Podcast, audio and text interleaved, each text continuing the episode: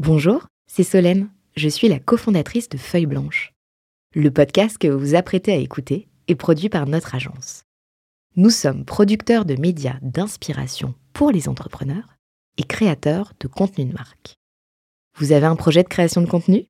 N'hésitez pas à nous joindre sur un café at feuilleblanche.com. En attendant, bonne écoute Feuille blanche. On entend la fourmilière de Vivatech autour de nous. Mon invité a été le coup de cœur carte blanche de Dorothée Pinot-Valencienne, la Chief Content Officer de Vivatech, celle qui pense toutes les confs et qui trouve tous ses speakers inspirants dans son dernier 40 nuances de Sista. Et donc mon invité pour cette émission spéciale est la cofondatrice de My S Life et cofondatrice et présidente de Femtech France, c'est Juliette Moreau. Bonjour Juliette. Bonjour, bonjour Solène. Ravie que tu sois avec nous aujourd'hui. Également. Et on a hâte de découvrir ton 40 nuances de Sista. 40 nuances de Sista.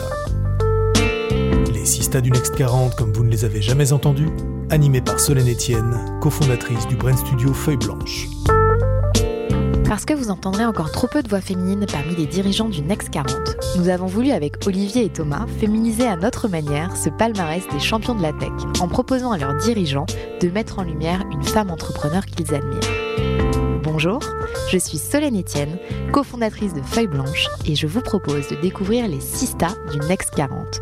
Une capsule clin d'œil au collectif du même nom porté par deux femmes entrepreneurs, Céline Lazorte et Tatiana Jama une émission 40 nuances de Sista, spéciale Avivatech, spéciale Femtech avec toi Juliette. L'association Femtech France, c'est tout neuf Tout à fait. Est-ce que tu peux nous dire ce qu'est la Femtech? Oui, alors la Femtech, c'est un terme qui a été inventé, proposé par Ida Tin, qui est une grande créatrice euh, de la Femtech, puisque c'est une des fondatrices de Clou, l'application de suivi des règles qui est une des plus utilisées dans le monde. Et la Femtech, c'est la réunion de, deux termes, hein, technology and female, et ça concerne uniquement tout ce qui est innovation en santé des femmes. Alors pourquoi je dis uniquement C'est parce que souvent on nous confond par euh, Femtech, c'est les femmes dans la tech. Non. Femtech, c'est vraiment l'innovation en santé des femmes et tout ce qui tourne autour de la santé des femmes plus spécifiquement. Et euh, donc septembre 2022, mais toi tu es cofondatrice d'une start-up qui est MyS Life. Tout à fait. Alors, on va parler et de Femtech et euh, Femtech France, l'association, et de My et de My S Life, euh, parce que les deux finalement sont imbriqués et les deux histoires se suivent. complètement. Est-ce que tu peux nous pitcher My S Life? Alors My Life, c'est parti d'un constat qui était qu'on n'avait pas obligatoirement un espace pour répondre à toutes les questions que les femmes pouvaient se poser sur leur santé intime et sexuelle. C'est-à-dire, qu'est-ce que je fais quand j'ai cette question, que mon rendez-vous il est prévu dans X temps avec mon gynécologue ou que même j'hésite même à y aller. Et pourtant, il faut que je l'ai cette réponse là maintenant, qu'elle soit fiable, voire éventuellement que je puisse en parler avec d'autres. Donc l'idée, c'était de proposer un espace où on puisse aborder ça. Et puis par extension, s'est rendu compte que finalement la thématique de la santé des femmes, elle touchait les femmes dans leur ensemble, y compris dans leur vie professionnelle. Et peu à peu, on en est venu à développer une offre qui vienne aider les salariés et plus globalement l'entreprise à utiliser les questions de santé intime des femmes au quotidien comme levier d'égalité professionnelle. Donc concrètement, ça se traduit par une appli qui propose du chat avec des soignants, des groupes de parole, du contenu qu'on met à disposition des salariés et aussi des conférences, euh, des formations pour faire de la question de la santé intime des femmes un vrai sujet en entreprise. Alors justement, on peut se dire que c'est un sujet qui peut rester encore relativement tabou. Et alors quand tu vas en entreprise euh, pour parler de ça, comment ça se passe? Bah Déjà, je commence par en parler d'un point de vue d'employeur. Oui. Euh, Aujourd'hui, euh, on sait qu'il y a une femme sur trois qui va démissionner quand elle rentre en parcours PMA.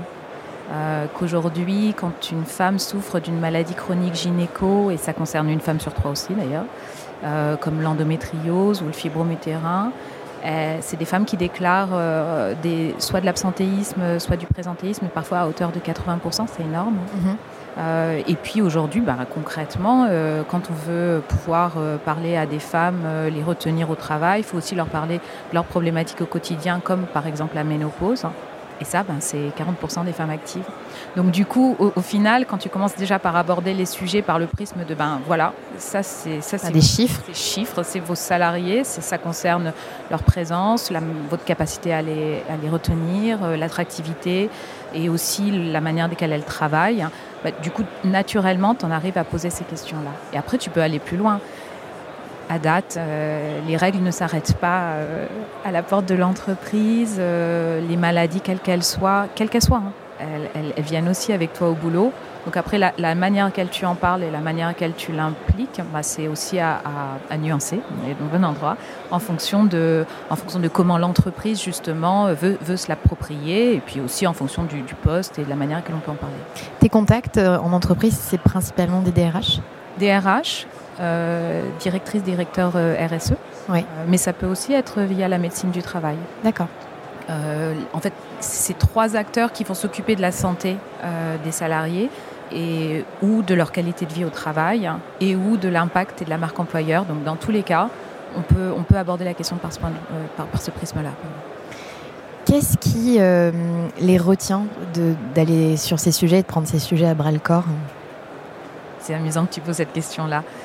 En général, alors je, vais peut-être répondre un tout petit peu à l'envers. En général, il y a toujours euh, une ou deux personnes, femmes souvent, mais des fois c'est des hommes, qui vont être hyper moteurs sur le sujet. Euh, et qui ont envie d'aller tout de suite vers, vers tout, en fait, vers, vers notre offre, vers l'appli, les conférences, euh, voilà. et ça correspond à une typologie de classe d'âge Pas tort, c'est souvent une classe d'âge un petit peu plus... ouais, on, on, tourne autour de, des 30-35 35 ans, ouais. Mhm. Euh, quand on commence à avoir un petit peu de, pouvoir managérial, on va dire, en entreprise euh, et un peu de bouteille aussi. Euh, donc oui, ça, souvent, c'est des, des, forts drivers. Après, il faut pouvoir convaincre et souvent convaincre un COMEX hein, qui, lui, pour le coup, est peut-être moins allant sur ce type de thématique-là j'ai envie de dire, je pense que la France, il elle, y a énormément de choses qui bougent en France actuellement euh, sur le sujet de la santé des femmes, d'un point de vue législatif euh, comme d'un point de vue même de, de proposition d'entreprise. Euh, il faut peut-être qu'on aille jusqu'au bout, puis qu'on regarde aussi ce qui se passe chez nos voisins. Euh, au UK, par exemple, euh, il y a plus de 20% des, entreprises qui ont mis en place un programme dédié à la santé des femmes en entreprise, avec ses volontés d'attractivité, de marque employeur et de prise en charge de la santé de leurs collaborateurs. Donc quand on voit que ces choses-là commencent à se déployer chez des voisins qui sont un peu proches de nous quand même malgré tout, euh, ben, je pense que les, sujets vont commencer à évoluer. Et c'est aussi dans cette optique que vous avez fondé euh, Femtech euh, France? Femtech France, c'était encore plus large. C'était l'idée de dire, alors c'était encore plus large que la santé au travail. Femtech France, c'était l'idée de, Moi, quand j'ai créé Life, pour le coup, j'étais vraiment... Enfin, je, je n'ai pas rencontré beaucoup de collègues dès le départ, en tout cas. Hein. J'ai créé Life en 2020. Euh, et de cofondatrices ou cofondateurs qui étaient sur les thématiques de santé des femmes, j'en trouvais pas tant que ça. Euh, puis après, les programmes, euh, programme Femtech de Station F. Pour moi, c'était une révélation. Déjà, je pouvais mettre un nom euh, sur, sur ce que je faisais. Donc, je rentrais dans une industrie. C'est à ce moment-là que tu as identifié le terme Femtech? Exactement. Exactement. Et, et pour être honnête, c'était c'est très rassurant parce que y compris pour la planète investisseur, je comprends. On a besoin d'être dans des, euh, dans des dans des cases, dans des cases, oui, ou en tout cas dans rangées euh, pour, pour, pour, pouvoir se comparer, pour regarder. Donc déjà, c'était assez révélateur euh, par rapport à ça. C'était révélateur de voir qu'il y avait des grosses boîtes. US qui existaient et puis en fait derrière Station F m'a permis vraiment de, de dérouler tout un, marché qui est ultra, ultra ultra riche, qui est dans une croissance, puisqu'on parle de, de, 100 milliards de dollars pour 2030. Euh, c'est un marché qui a déjà atteint 53 milliards de chiffre d'affaires en, 2021. Donc voilà, on est sur des, gros marchés. Et, donc d'un coup, mon, histoire, My Yes Life, ben, faisait plus de sens. Euh, donc ça, ça a été le début. Après, il se trouve que moi, je viens vraiment du monde de la santé et, euh, et que vis-à-vis d'autres fondatrices ou fondateurs que je pouvais rencontrer sur la Femtech, qui eux venaient plus avec une histoire personnelle euh, et qui avaient du mal à peut-être, enfin, qui avaient en tout cas beaucoup de questions sur, la santé, le système de santé en France. Du coup, j'étais souvent euh, ben, sollicitée sur ces thématiques-là. Et au bout d'un moment, je me suis dit, mais c'est quand même étrange. On, est pas mal. Euh, on commence à représenter quelque chose. Vraisemblablement, il y a un vrai potentiel. Enfin, c'est pas que moi qui le dis. Euh, et pourtant, on, a le monde, de, le monde de la FTech, le monde de la santé, qui ou tout simplement le monde des investisseurs qui ne nous regarde pas. Donc qu'est-ce qui se passe et comment est-ce qu'on peut justement bah, donner à voir. Et de là est née l'idée de se fédérer, de créer ce collectif et de créer Femtech France.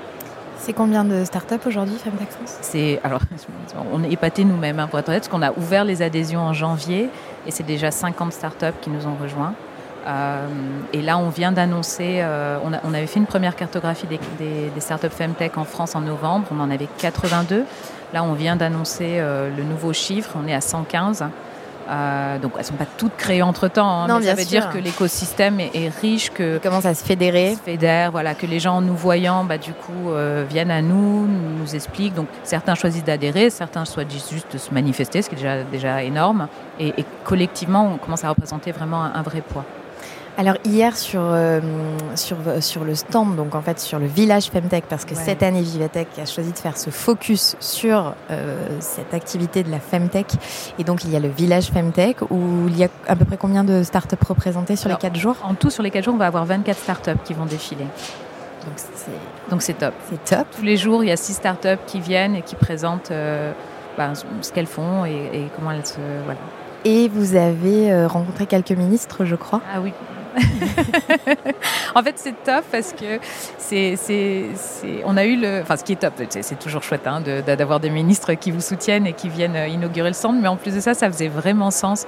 Euh, on a eu hier donc euh, pour l'inauguration euh, Madame Isabelle Rome, donc ministre égalité femmes-hommes, et Monsieur Jean-Noël Barrot, ministre du numérique, qui sont tous les deux ensemble venus inaugurer le village. Euh, et on aura vendredi, et c'est vraiment bien parce que c'est la boucle bouclée, euh, le docteur François Braun, donc le ministre de la Santé, ce qui, sera vraiment bien parce que c'est vraiment l'intérêt de la Femtech. La Femtech, c'est vraiment à, l'entrée de trois, trois sujets. La santé des femmes, euh, l'innovation, le numérique entre autres, et puis quand même l'impact social. Et donc euh, cet impact social en termes de ben, d'égalité femmes-hommes. Et donc euh, voilà, c'était vraiment bien. Quels sont les messages que vous leur avez fait passer? Pour être honnête, c'est eux qui nous en ont fait passer beaucoup. Ah. Euh, et, j'ai trouvé ça chouette, hein, qui étaient des messages de continuer, on va vous soutenir. Et ça, on l'a entendu plusieurs fois, à plusieurs reprises, dans les discours en individuel. on veut vraiment continuer à vous aider, à vous faire progresser. Et on veut que la France se positionne comme un pays leader et qui progresse sur ces thématiques-là, ce qui pour nous est top. Vous êtes inspiré ou vous travaillez peut-être avec eux aussi, avec euh, le Femtech UK ou US euh, Oui, ouais, bien sûr. Euh, donc oui, oui, oui. En plus, on est, on est très actifs à Femtech France à, créer justement des partenariats. on a eu l'occasion ces six derniers mois de, de, pas mal se rencontrer dans le cadre de congrès internationaux en France et ailleurs. Donc oui, évidemment, on a rencontré il n'y a pas très longtemps d'ailleurs euh, Brittany Barreto qui est là la référence en termes de, femtech et de, représentation du monde de la femtech US et UK euh, pardon. Et donc du coup oui l'idée c'est en effet de continuer et, on travaille à plusieurs. On a donc tu, les as cités UK et USA mais il y a aussi des femtech au Canada femtech Japon avec lesquels on crée des partenariats. Si on revient sur, euh, sur euh, MyS Life, mhm. euh, aujourd'hui le business model, il, s'articule comment? Alors, business model, il a, hum, il a pivoté. ça, arrive très souvent. C'est plutôt, c'est plutôt sain. pivoté et on a toujours. et on n'a pas le vertige, donc c'est ça qui est bien. on avait commencé en B2C. et la santé en France, c'est compliqué, surtout sur, sur ce type d'offre qui est vraiment de la, de la prévention, de l'accompagnement. donc on est en B2B. Euh, alors B2B2C, puisque c'est ce que j'expliquais, l'offre in fine, elle, s'adresse aux entreprises, mais aussi en partie pour mm. leurs salariés. Et puis en B2C, pardon, euh, tu, devais avoir quelques problèmes de, sur les réseaux, etc. Non, par rapport au sujet que tu abordais On en a toujours eu, on en a encore, hein, de toute manière. Euh, après, je, je, souris parce que au bout de trois ans, tu deviens tellement forte en fait pour identifier ce qui va passer, pas passer. D'où le S peut-être alors le S, en fait, au début, ça, alors moi, ça me plaisait parce que je trouvais qu'il y avait, enfin déjà, ça fait beaucoup réfléchir. C'est rigolo ce que les gens mettent derrière. Il y en a certains qui vont mettre de la sexo, il y en a certains qui vont dire santé tout de suite. Euh, il y en a qui vont parler de secret, il y en a qui vont parler de stratégie. Donc moi j'aime bien ce côté comme D'entretenir le... D'entretenir le, le My Life, il, tourne autour de ça. Mais non, sur les réseaux, tu... tu... Non, c'est, euh, ça peut... Je, me rappelle d'une pub qu'on avait essayé de faire passer, on a, on a essayé au moins cinq visuels pour Facebook. Hein Et on s'est rendu compte au bout d'un moment que c'était parce que au sein du, visuel, on parlait de santé sexuelle. Euh, sans avoir mis le 3 là. Euh, donc, mais c'était super caché, donc on s'est dit ah ok d'accord, donc on va on va recorriger ça. bon, toutes mes collègues l'auront dit, hein, mais tu, tu, tu, tu, mets pas de sein, tu mets pas de forme, il n'y a rien d'allusif, voilà. Et donc du coup, modèle plutôt B2B maintenant Tout à fait. Vers les entreprises Vers les entreprises. Euh, on est, euh, nous, on, aime beaucoup accompagner euh, des entreprises qui vont avoir des, problèmes. Alors, évidemment, qui ont majoritairement des femmes, parce que c'est intéressant aussi, justement, d'aborder cette question-là quand tu as beaucoup de femmes au travail. Et, la possibilité aussi de, de, faire réfléchir les managers aussi à comment tu les accompagnes. Euh, et comment tu leur euh, comment tu parles de l'intime en entreprise sans pour autant euh, rentrer dans l'intimité ni devenir le gynéco du coin. et l'intérêt pour les entreprises aujourd'hui, c'est qu'elles elles le voient vite en fait quand tu quand tu abordes ces thématiques-là, quel que soit l'âge et la démographie de ta boîte, il y a un effet. Il y a un effet également en termes de c'est un terme un peu fort, mais un peu de modernisation de l'état d'esprit en fait, et mhm. de la manière tu abordes des sujets de société, tout en restant en fait en respect de l'intime. Ben, un peu ce que tu disais tout à l'heure, c'est que tous ces sujets-là ne restent pas à la porte de l'entreprise. Exactement. Quand euh, les femmes arrivent au travail. Et le deuxième point, c'est euh, nous évidemment, donc on est sur ce qu'on appelle les employés benefits, hein, tout ce qui mhm. est avantages sociaux. On a vu une grande évolution des, des employés benefits euh, ces dernières années, en particulier avec le Covid, avec un, un vrai, euh, un vrai intérêt en fait des employés pour euh, toutes les formes d'avantages sociaux qui peuvent tourner autour de la santé. Donc, euh, service en plus de ce que peut offrir la mutuelle. Et donc, ce business, ce, enfin, ce business model-là, il, répond aussi à cette évolution-là de marché et, d'un vrai besoin marché en fait autour de, de ce type d'avantages sociaux. Il y a beaucoup d'hommes dans la Femtech Non. C'est plutôt un marché de femmes pour des femmes. J'ai l'habitude de dire, je, je, rencontre beaucoup de femmes dans, dans, mes journées, donc euh, quand il y a des gens qui se plaignent d'être dans un environnement très masculin, c'est vraiment pas le cas pour moi. Euh, non, il y, y, a quand même majoritairement des femmes. Des, femmes. Euh, après, il y a aussi beaucoup d'équipes mixtes. Hein. Oui. Moi-même, mon cofondateur est, est, CTO et c'est un homme très engagé sur ces questions-là et qui intervient avec sa compétence côté IT. On a 96%, euh, genre j'hésite entre 86 et 96, mais enfin on est, on est en tout cas pas, pas très loin euh, de, pratiquement les 100, euh, qui sont de, de Femtech qui aujourd'hui sont créés soit par uniquement des femmes, soit par des femmes, enfin des équipes mixtes où il y a au moins une des cofondatrices qui, qui est une femme. Voilà. donc ça laisse peu de pourcents pour que des hommes. Ça laisse peu de pourcents pour que des hommes, exactement. Alors après c'est après, c'est un peu un effet boule de neige. Hein, Bien sûr.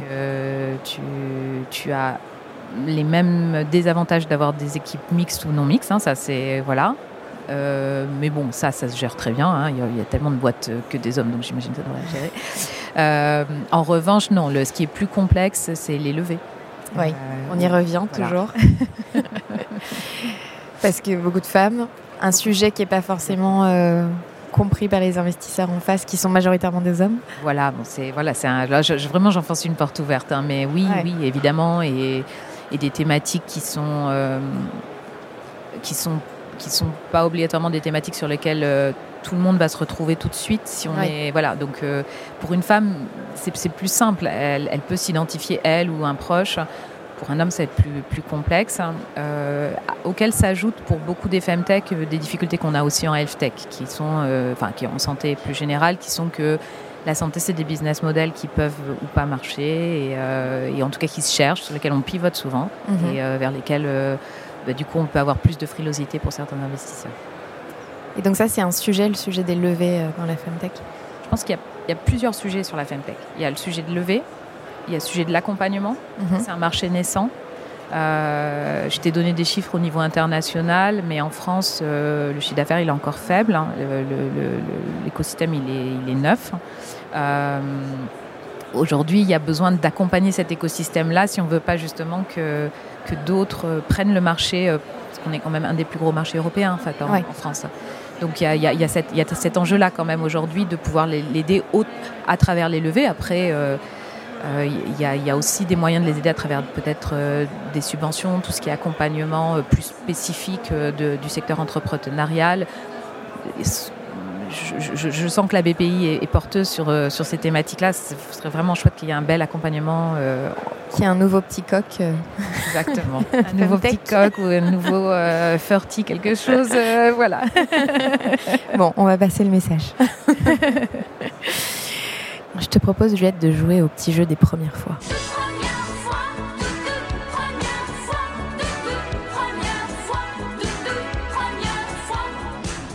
Ton premier renoncement avec My Life? Le premier euh... T'as pensé au dernier là quand. Ouais, Je l'ai vu dans tes yeux. euh, je ah bah, je pense que le premier, c'était de ne pas tout faire d'un seul coup. Ça m'a pris euh, trois ans avant d'aboutir à la forme de l'application euh, telle que je la voulais, telle que je l'ai pensée. Euh, et ça m'a, oui, ça, ça, ça, je pense que ça me mangeait un petit peu tous les jours de me dire, c'est pas, pas comme ça que je voulais que ça le soit. Donc euh, c'est ça, le premier, le premier renoncement, je pense. Oui, parce que quand on développe une app, il faut accepter qu'il y ait une V0, une V1, une V2. V3, il faut accepter qu'au début, tu n'as pas les sous pour faire tout ce que tu veux faire. Faut trouver, euh, tu vois, faut trouver le financement, faut tester, il faut voir aussi ce que veulent. et toi, comment finalement tu as choisi? Euh, J'ai choisi en en fait, pour être honnête, c'est plus la communauté à qui j'ai demandé de choisir. Euh, c'est-à-dire au fur et à mesure où euh, les demandes émergeaient, euh, ce que je pouvais faire facilement, ben, je l'ai mis. Et puis ce que les, femmes commençaient à réclamer, un des premiers points qui a commencé à émerger, c'était vraiment un besoin de, pouvoir échanger avec d'autres femmes. Et c'était pas obligatoirement la, fonctionnalité que j'avais pensé le plus. Pour moi, c'était vraiment, voilà, c'est un côté très genre, il faut leur donner l'info, il faut qu'elles sachent, etc. Et le, le premier besoin, c'était plus de pouvoir parler aux femmes. Euh, entre elles. Donc, euh, ben, du coup, c'est comme ça que j'ai choisi cette fonctionnalité-là. Ta première big mistake euh, Toujours sur My Yes Life hein. Ouais. oula, ça c'est. J'en ai fait quelques-unes. oui, bah non, je pense que oui. La, plus grosse, hein, je pense, c'est de pas. Je pense qu'on est plusieurs comme ça, surtout les femmes. J'ai essayé un tout petit peu de lever au début. Sur un deck. Hein. Euh, personne ne comprenait ce que je disais. J'ai pas eu le courage d'aller jusqu'au bout. Euh, je pense, euh, enfin, le courage, peut-être pas le terme, mais en tout cas, je. Donc, du tout cas, ça t'a découragé d'aller. Ça m'a découragé d'aller jusqu'au bout, et je me suis dit, ok, fine. J'avais, tu vois, j'avais les moyens de le faire plus petit, plus lentement. voilà, et donc j'ai voulu le faire sans lever je, pense que je serais allée 100 fois plus vite en fait. Et, euh, et aujourd'hui, c'est ce que je répète euh, en boucle en fait à toutes les entrepreneuses Femtech. Vous êtes en train de faire un projet dans la santé. La santé, ça coûte cher parce qu'il y a des contraintes réglementaires, médicales, scientifiques. Euh, donc, levez, levez avant d'y aller. Ce sera 100 fois plus simple. Plutôt, et ne faites pas un POC sur, sur, sur un petit voilà sur un petit outil parce que de toute manière un, POC euh, sur un tout petit outil, j'en sais rien, n'importe quel, euh, quel outil low code, euh, ce ne sera, pas, ce sera pas idéal par rapport à des critères de sécurité, de, rigueur scientifique qui, font que ce qu'on fait, ça a de la valeur pour les gens en fait. Mhm. Donc oui, je pense que le big mistake, c'est celui-là. Et ton premier coup de culot Je suis quelqu'un d'assez culotté quand même, donc du coup. Il y en a beaucoup trop. En vrai, euh, en fait, je pense que c'est un coup de culot qui m'a épaté moi-même. C'est qu'on quand on a commencé My Yes Life, comme on était plutôt sur, pour le coup, on n'avait pas encore pivoté, donc on était plutôt sur une communauté euh, B2C. Euh, en faisant un peu le tri, je m'étais rendu compte que finalement, quand je parlais de mon projet aux femmes, souvent ce qui revenait, c'était toutes les problématiques autour de la sexualité. C'est pas besoin des questions que de plaisir, hein, mais c'était, ben voilà, justement, comment est-ce que j'ai une sexualité ok euh, quand, quand, tu peux avoir des grandes souffrances euh, par rapport à une maladie, par exemple, comme l'endométriose. Et du coup, ben, je me suis, voilà, du coup, je me suis dit, ben, puisque c'est le sujet que les femmes veulent entendre, euh, ok, allons-y, allons voir les gynécos, allons voir les sexos, etc. C'était pas obligatoirement le sujet que j'aurais pensé aborder le premier et communiquer sur LinkedIn sur ça, encore moins, pour être honnête. mais finalement, voilà, c'est le sujet qui, qui, a, qui nous a permis à nous ben, de, de, créer, pour le coup, un vrai lien avec la communauté parce que ben, d'un coup, on parlait aux femmes qui souffraient d'endométriose, de leur sexualité, de comment l'avoir, euh, enfin comment, comment aborder certaines thématiques. Et, euh, par, euh, voilà, par ricochet, on l'a abordé aussi sur le, sur le cancer. voilà, c'était des thématiques que j'aurais pas pensé au départ démarrer sur ces sujets-là. Finalement, c'était un coup de culot d'y aller et je regrette pas du tout parce que ça, ça a créé une super belle, voilà, une super belle relation avec une communauté, avec, avec aussi des, des, associations de patientes. Voilà. Oui, et puis des femmes qui se sentaient moins seules vis-à-vis de leur Exactement. Et ton premier client euh, eh bien, mon premier client, c'est Hopscotch. Euh, c'est euh, voilà, une agence de com qui nous a, voilà, qui nous a, alors le premier client B2B, hein, voilà, euh, qui nous a fait confiance et ben, ben merci à eux.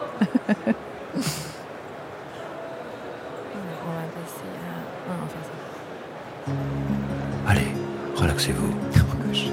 Et maintenant, on parle de vous alors tu nous l'as teasé un petit peu euh, au début de cet épisode. Tu as dit que tu venais du monde de la santé. Qu'est-ce que tu as fait avant Maya's Life? Alors euh, donc euh, moi je suis diplômée d'une école de commerce. En sortie d'école de commerce, j'ai j'ai monté ma boîte très vite en fait dans le, dans le, dans le conseil en IT, en système d'info.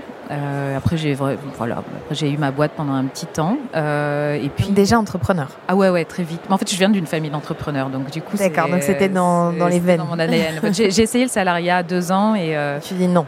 Non, j'étais très malheureuse donc du coup voilà. en tout cas à l'époque. Voilà et puis quand en fait, pour être honnête, la boîte allait super bien, euh, mais je m'ennuyais. Ça arrive à tout le monde. Euh, et je me suis dit, tiens, euh, qu'est-ce que je pourrais faire? Et donc, en plus de. J'ai un morceau de la famille qui est entrepreneur et l'autre famille qui l'autre morceau qui est dans la santé. Donc là, on m'a fait un peu de forcing. Ah, vas-y, mais tu vas voir, va, faire un truc en santé publique. Donc j'ai fait un master en santé publique. Et avec mon master, bah, je suis partie travailler pour euh, bah, l'Agence régionale de santé d'Île-de-France quand elle s'est créée. Après la DGS. Alors maintenant, tout le monde connaît la DGS. Oui, de fait. De fait. Euh, donc je suis partie travailler pour eux. Après, j'ai bouclé la boucle. Je suis partie travailler pour Médecins sans frontières. Et puis quand j'ai eu terminé toutes ces expériences, euh, j'avais envie de revenir à l'entrepreneuriat parce que ça avait quand même tenu 12 ans de ma vie et ça m'avait beaucoup plu mais cette fois-ci dans la santé. Et je me suis dit, allez, voilà, on y va. J'ai envie de faire quelque chose euh, qui rassemble euh, plein de sujets qui, qui, me concernent, et en particulier la santé des femmes. Et c'est comme ça qu'est né My Life. Et ce, ce, ce, rapport justement à la santé des femmes, tu, tu l'as eu très jeune ou? Alors c'est un long sujet. Je, je, peux parler de mon engagement et euh, enfin, après, après, moi je vais, je, je, je pense que je l'avais dit dans un, j'ai une famille où tout le monde est c'est une famille matriarcale, c'est une famille qui est très engagée, très féministe. Euh, et un peu, c'est un peu pick your subject. Donc, euh, chacun a droit à son sujet. Et moi, moi, j'ai piqué, voilà, j'ai pris la santé des femmes. J'aurais pu en prendre un autre, mais euh, voilà, on est tous très, très, très preneurs sur ce sujet-là. Euh, la santé des femmes derrière, il y avait aussi une question d'autonomie. Je, reste toujours épatatée de voir qu'au-delà des questions d'égalité, de, de d'égalité de salaire, d'égalité de, représentation, etc. On, en revient toujours, toujours, toujours, toujours à la sphère du corps, au domestique et au corps de la femme ce qu'elle a le droit ou pas de faire. Du coup, s'intéresser au corps des femmes et à la santé des femmes, pour moi, c'était aussi un, grand, voilà, un sujet qui, portait derrière euh, la question du droit des femmes. Après, il y avait un autre enjeu dans la création de My Yes Life, c'est mon passage euh, dans, bah, dans pour, les, pour le service public, pour l'État. Euh, j'ai eu l'occasion hein, de, de, contribuer, de participer à, la mise en œuvre de, politiques publiques. Et chaque fois qu'on parlait politique santé des femmes, ce qui me frappait, alors j'étais pas décisionnaire, hein, loin de là, euh, mais ce qui me frappait, c'était qu'on abordait toujours la question par le prisme de la santé mère-enfant, comme si on ramenait toujours, toujours, toujours la femme euh, à sa fonction reproductive, quoi qu'il arrive. Et, moi, au quotidien, les, les, femmes que je rencontre, elles me parlent de tout, de, éventuellement euh, leurs problématiques euh, maternelles. Donc le point, c'était de se dire, ok, mais qu'est-ce qui se passe quand on est ménopausé? Qu'est-ce qui se passe quand on a une endométriose? Qu'est-ce qui se passe quand on a un fibrome? Et où est-ce qu'on en parle en fait? Donc c'est de là qu'est venue l'idée de dire, ben, ok, allons plus loin et faisons quelque chose pour les femmes. C'est vrai que ces sujets-là euh, commencent à être euh, médiatisés parce que aussi des personnalités publiques prennent la parole sur, sur ces sujets-là, mais en entreprise, ça reste encore hyper tabou. Ouais, ça reste tabou. après, moi, je, je, la trouve passionnante. je regarde avec beaucoup d'attention la jeune génération. alors, moi, j'ai 47 ans, hein, donc évidemment, je ne m'inclus pas dedans. mais moi, j'apprends beaucoup de choses avec elles sur, sur ce qui leur semble complètement inentendable. et, la manière à laquelle justement elle, elle, s'empare de ces thématiques-là et de leur corps aussi en entreprise. Et, du coup, je, pense que c'est aussi ça l'enjeu pour les entreprises aujourd'hui c'est que cette jeune génération-là, elle, elle, elle, pousse, mais dans le bon sens du terme, la nôtre, euh, donc celle qui vient juste au-dessus, euh, et que du coup, si on veut pouvoir ben, garder tout le monde et satisfaire euh, et, faire en sorte qu'on ait des, collaborateurs intéressés et intéressants, ben, il faut pouvoir aussi aborder ces thématiques-là. Et la deuxième, deuxième chose, c'est que toujours chez, cette jeune génération, c'est une génération qui regarde les thématiques, euh, que ce soit des hommes ou des femmes. C'est quelque chose qui me frappe beaucoup dans, dans, dans le projet My Yes Life. J'ai toujours eu une facilité euh, très, très grande à, pouvoir parler du sujet avec des, des, jeunes hommes. Euh, voilà, qui, qui, zéro shame, on, on, aborde le sujet, on est tranquille, voilà. Donc évidemment, il y en a quand tu le ressens dans ta chair, c'est différent de quand tu le vois ou que tu en parles. Mais en tout cas, il y a, voilà, il y a plus de tabou sur cette thématique-là au contraire de d'autres générations. Euh, et, c'est important parce que c'est la génération qui va continuer de travailler demain. Donc, euh, oui, et qui va faire le monde dans lequel on va être, euh, on va être demain. C'est vrai qu'il y a pas mal aussi de, de médias sur les réseaux sociaux, des, des, médias qui sont développés notamment, je pense, sur Instagram par exemple ou TikTok, qui parlent de ces sujets-là sans tabou et qui contribuent aussi au fait de démocratiser, entre guillemets, ces, ces sujets. C'est clair que c'est un, un méga mouvement. Après, ce qui est, la particularité euh, d'Insta et, de Facebook, c'est que ça, donne à voir, ça donne à voir un message. C'est aussi pour ça qu'on a créé, nous, un média, pardon, un, réseau social euh, interne à l'application. Euh, il faut pouvoir aussi quand même protéger l'intimité des femmes et aussi donner à, l'occasion à des femmes peut-être moins à l'aise avec la publicité qui peut être faite dans, de ces réseaux, de s'exprimer ou de partager des, difficultés. Oui, tout à fait. Là, je, non, non, non, mais tout à fait. Mais, mais je pense que les, deux, les, deux, les, deux, sont importants et les deux se tirent. Tout à fait. Les deux se tirent. Euh, est-ce qu'il y a des rencontres dans ta vie pro, perso, qui ont fait que tu es la femme que tu es aujourd'hui avec moi dans ce studio? Plein, plein. Euh, plein, c'est. Euh, Est-ce que tu veux nous parler de certaines? Personnes ouais. Déjà, déjà pour moi, en fait, quand, quand je, quand j'ai commencé le projet My Yes Life, j'ai été très très accompagnée euh, par euh, bah, déjà par le docteur Thierry Troussier. Et il se trouve que le docteur Thierry Troussier c'est euh, aussi quelqu'un qui est très investi dans la chaire UNESCO santé sexuelle et droits humains. Donc ça c'était bien. Par le docteur Troussier j'ai rencontré des, médecins fantastiques. Je pense par exemple à la docteure Danielle Choukroun, qui est une femme formidable. Donc voilà, tout un lot de médecins qui m'ont euh, qui m'ont beaucoup appris.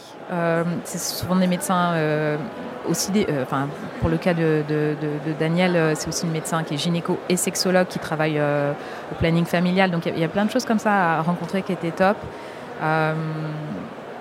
j'ai, bon, moi j'ai un méga coup de cœur. on, on, s'associe mutuellement souvent pour Yasmine Kando, qui est la présidente d'Endo France, euh, qui, est une des actrices qui a fait que l'endométriose aujourd'hui, on en parle, qui a une stratégie endométriose.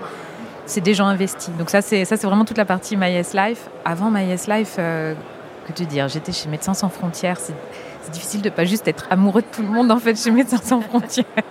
c'est des gens qui te constituent, c'est des gens qui sont voilà, qui ont un vrai, euh, qui a un vrai effort. Donc ça, c'est vraiment pour la partie, on va dire, de cœur qui est la mienne.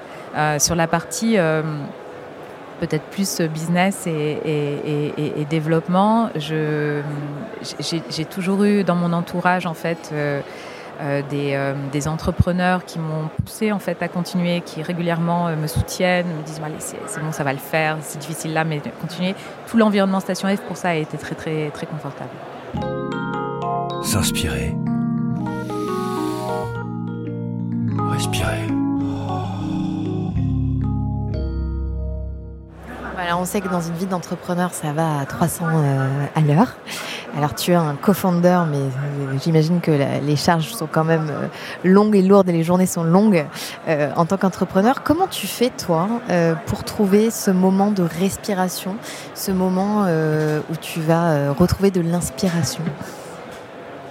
Alors, j'ai longtemps cru, parce que c'est ce que tout le monde dit, qu'il fallait que je me repose. Du coup, tu ne dors pas Alors non, non, mais tu sais le, principe de genre je, ferme tout, je fais plus rien et je m'enferme dans une grotte. Euh, c'est quand même compliqué. C'est compliqué et en vrai, je pense que c'est pas du tout les moments qui me rechargent le plus. Euh, ce qui me recharge le plus, vraiment, vraiment, euh, et je pense qu'en ce moment la Vivatech, ça, ça, en fait, euh, je pensais pas que ça me ferait ça, mais ça me fait vraiment ça, ça, me booste en fait. C'est de pouvoir parler avec des gens, d'entendre, voilà, d'entendre leurs problématiques, de voir comment nous potentiellement on peut y répondre. alors ça peut être via Femtech France, ça peut être via MyS Life, mais j'ai vraiment l'impression d'être utile en fait, et, et c'est ça qui me recharge en fait. C'est ça qui fait que voilà, quand je reviens le lendemain, euh, je me dis ah, c'est super en fait, euh, ce que tu fais ça sert pas à rien. Euh, c'est vraiment là, c'est utile. Il y, a des, y a des entreprises qui sont contentes. Enfin, je, je, je, pense à une intervention que j'ai faite en entreprise et où euh, j'ai vu arriver euh, la DRH, euh, une employée, une représentante du personnel, et les trois personnes sont venues me voir pour me féliciter, me dire qu'en effet, ça avait complètement changé la perspective dans laquelle elles envisageaient les difficultés qu'elles avaient eues ou qu'elles auraient à venir. Et, et que voilà, ben, c'est ça, il fallait continuer, que c'était vraiment d'utilité publique. Ben, en fait, je suis sortie de là, j'aurais pu en enquiller 15 des conférences. J'étais contente. Quoi. Le contact qui redonne de l'énergie. Exactement. Et l'inspiration? euh, je lis beaucoup. Je lis énormément. Euh, ça peut. Euh, alors en ce moment, je, suis plongée dans. J'aime beaucoup les autrices qui ont une, une capacité à montrer la femme pas uniquement comme une grande combattante, à montrer le grand et le petit de la femme, parce est juste un, un être humain comme un autre en fait. Euh, et en ce moment par exemple je lis euh, une autrice qui, parlera sûrement à, beaucoup d'entre vous, euh, qui s'appelle Déborah Lévy, mhm. et qui a eu voilà, qui a eu une qui a, écrit une autobiographie vivante et qui, qui, parle beaucoup du rôle de la femme, mais, mais, mais dans, dans, le quotidien. C'est ce genre de lecture qui m'aide aussi, moi, à, à, me, à me régénérer. et puis les podcasts, bien sûr. Les podcasts, et en ce moment, je peux peux pas vous dire de pas écouter le podcast euh, sur France Inter de Simone Veil, parce que voilà, c'est. Pas de Simone Veil, pardon, Simone de Beauvoir. Euh, Simone Veil, c'est bien aussi, mais Simone de Beauvoir, parce que, parce que du coup, elle, elle est pleine d'échecs, de, de, euh, d'erreurs, et, et, aussi pleine d'une pensée qui nous a tous construits. Donc, c'est enrichissant. C'est enrichissant, de, je pense, d'avoir comme modèle et d'inspiration. quand tu es une femme toi-même, des femmes qui ont aussi fait plein d'erreurs parce que ça te donne le droit d'en faire. Et euh, ça, enlève énormément de pression. Parce que mine de rien, c'est top de mettre les femmes en avant. Et vraiment, je suis la première à l'encourager pour qu'il y ait une certaine forme de, voilà, de, rééquilibre. Mais ça met aussi beaucoup de pression sur les femmes qui sont mises en avant. Et, euh, et, du coup, de, pouvoir voir qu'on a aussi le droit de faire euh, des, plein d'erreurs, c'est aussi très confortable. Oui, et puis il faut, il faut le dire, parce que du coup, ça encourage les autres à se dire, bah, en fait, je peux quand même le faire, même si à un moment j'ai fait une erreur, ou je vais peut-être me planter, mais il faut oser. Euh, est-ce que... Non, je verrai après là-dessus. Euh, je te propose, attention, de changer de rôle pour les prochaines minutes qui viennent.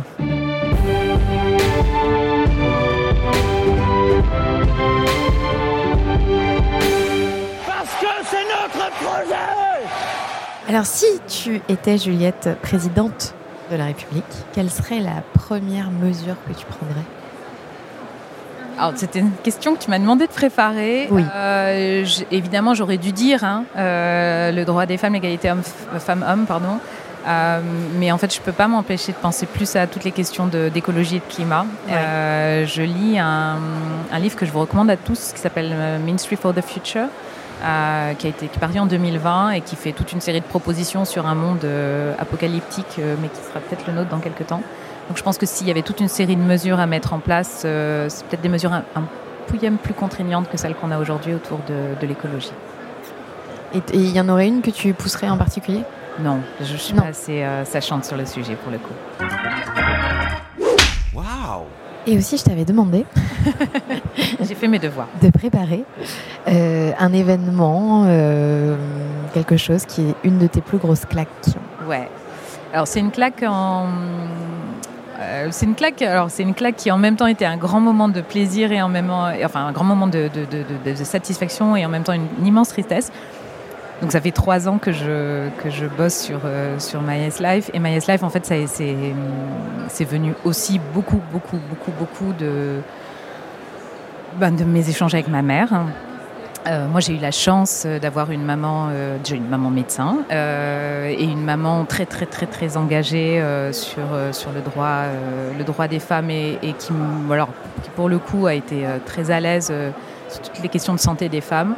Elle avait une spécialité en particulier Elle était anesthésiste réanimateur, donc, oui. réanimateur, donc rien à voir avec le schmilblick. Elle réanimait aussi bien les hommes que les femmes Exactement, ça, ça par contre, ça, elle l'a toujours fait, ça c'est clair.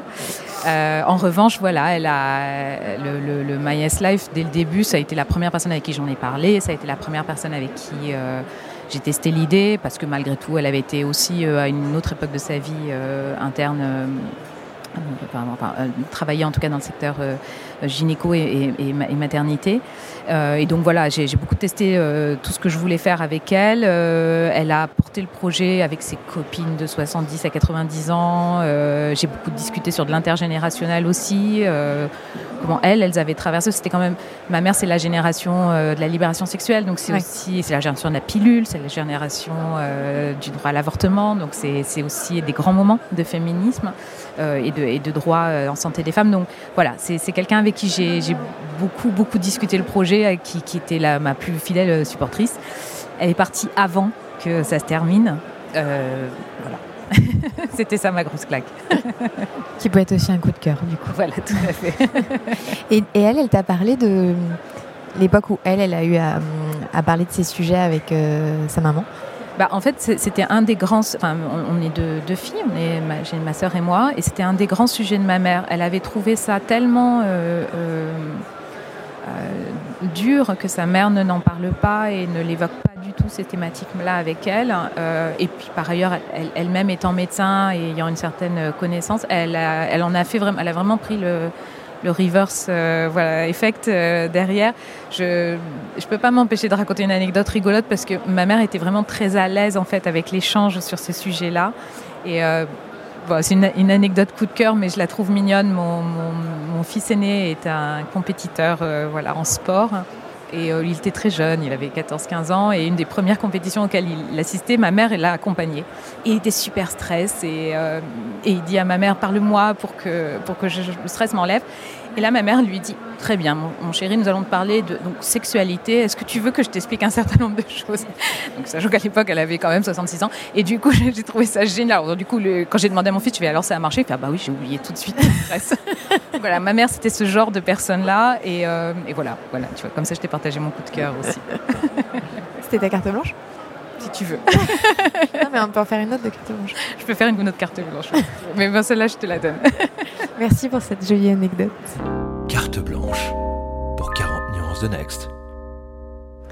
Je te laisse le micro pour ton coup de gueule, coup de cœur. Alors, je vais, alors pour le coup, je vais reprendre ma casquette de présidente de Femtech France. Euh, moi, je trouve ça formidable qu'en 2023, on ait découvert les femmes, la santé des femmes, la Femtech. Euh, mon, c'est pas vraiment un coup de gueule, mais c'est juste euh, une, attention au fait que euh, c'est un sujet sur lequel euh, c'est bien qu'on s'en souvienne aussi l'an prochain et après, après et après, après. c'est un, sujet qui naît, la santé des femmes, sur lequel il y a encore énormément de choses à faire. C'est un sujet sur lequel il y a des retours en arrière qui sont tellement faciles à faire. on le voit. on le voit, voilà, dans certains pays qui pourtant sont aussi les pays dans lesquels la femtech se développe le plus. Oui on, est dans un, dans un monde où les choses avancent très vite hein, euh, et c'est formidable. Et je pense que c'est aussi ça qui fait qu'on avance aussi vite sur les questions d'innovation en santé des femmes. Mais c'est aussi un monde sur lequel il faut protéger ses acquis, euh, y compris en termes d'acquisition, de, d'innovation et de mise à disposition de nouveaux outils.